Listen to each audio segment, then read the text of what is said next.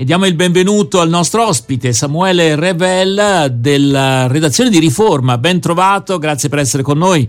Buongiorno. Buongiorno, buongiorno a tutti e a tutte. Allora, come di consueto, in questo giorno della settimana, in quest'ora, eh, prendiamo in considerazione alcuni temi che si trovano affrontati nel numero di questa settimana di riforma. E io vedo che nella prima pagina dell'ultimo numero eh, c'è un riferimento all'8 marzo, però è scritto l'8 L-O-T-T-O, l'8 da uomo, l'8 marzo da uomo. E poi un altro tema, anche questo altrettanto importante, naufragio di Crotone, c'è una dichiarazione molto dura della Federazione di Chiese Evangeliche in Italia, no a politiche che causano morti. Allora, visto che eh, ne abbiamo parlato diffusamente nel corso di questa nostra diretta di oggi, cominciamo da qui con Samuele Rebelle. Okay. Ecco, una dichiarazione questa Beh, uno potrebbe dire, ma le chiese si possono, si devono occupare di queste cose? Eh, evidentemente sì, perché insomma, eh, è una dichiarazione della Federazione di Chiese Evangeliche. Ecco, un tuo commento.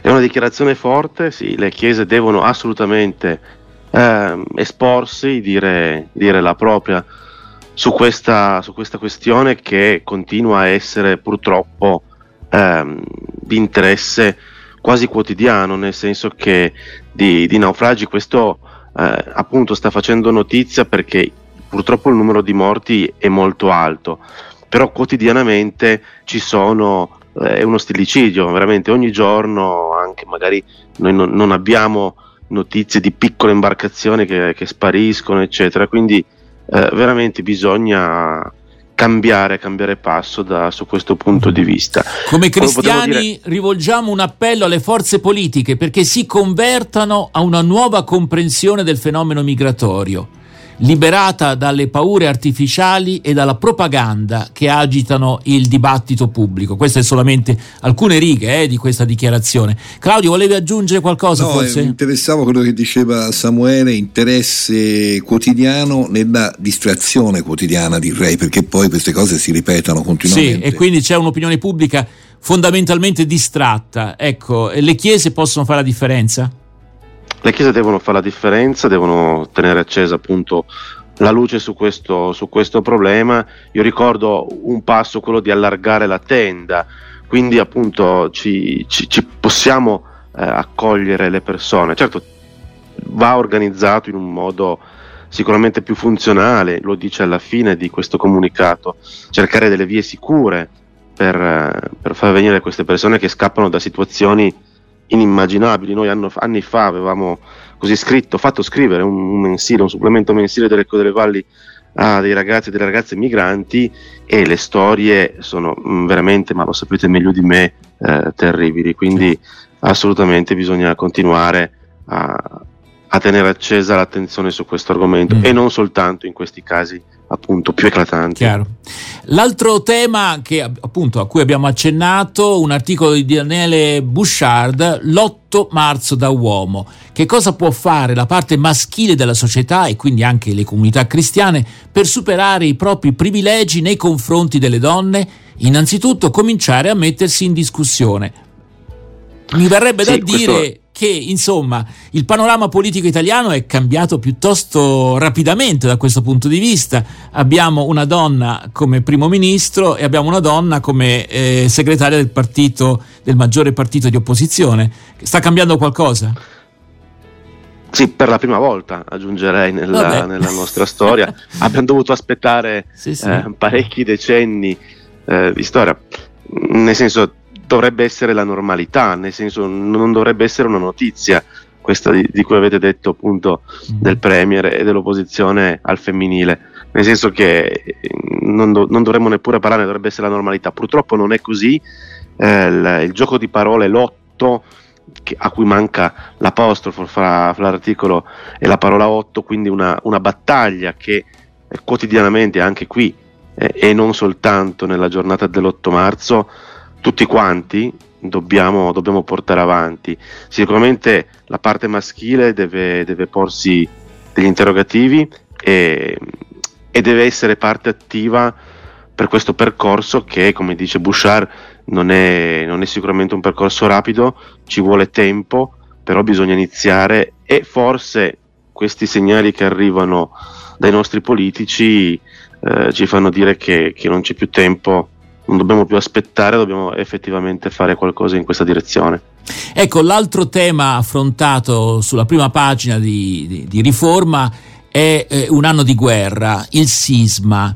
Dunque tanti traumi che il mondo e la società italiana anche hanno incontrato, insomma.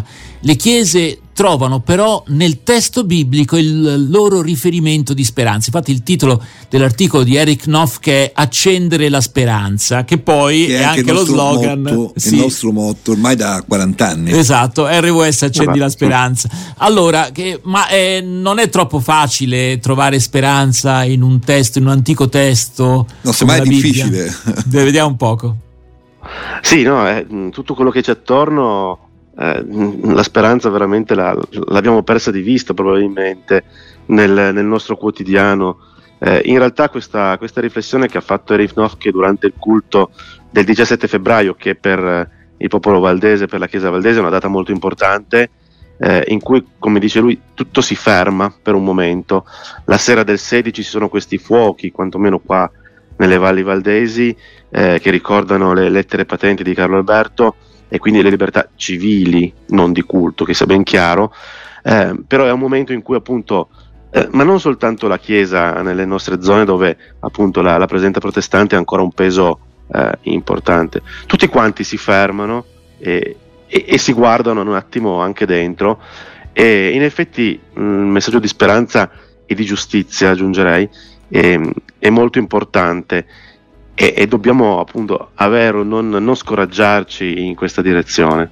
Ecco, però l'idea è che questo messaggio di speranza le chiese lo ritrovano continuamente nel testo biblico che ci sfida sostanzialmente. Ecco, quando abbiamo la tentazione di metterci a sedere, c'è un testo, c'è una parola di Dio sostanzialmente che eh, che ci sfida e quindi a volte ci può anche mettere in difficoltà, ma tante volte ci dà speranza. Ecco, mi pare eh, di capire eh, questo rapporto con sì. la Bibbia. Eh, mm, mm.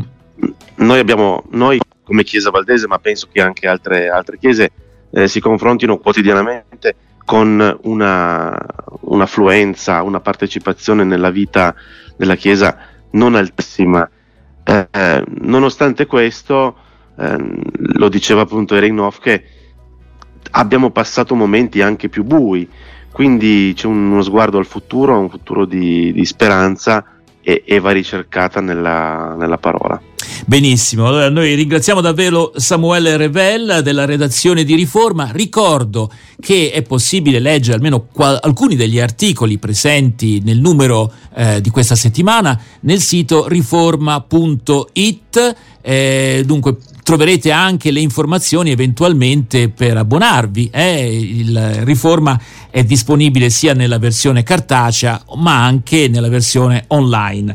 Grazie allora Samuele per essere stato con noi quest'oggi. L'appuntamento è con la redazione di Riforma la settimana prossima sempre alla stessa ora. A risentirci.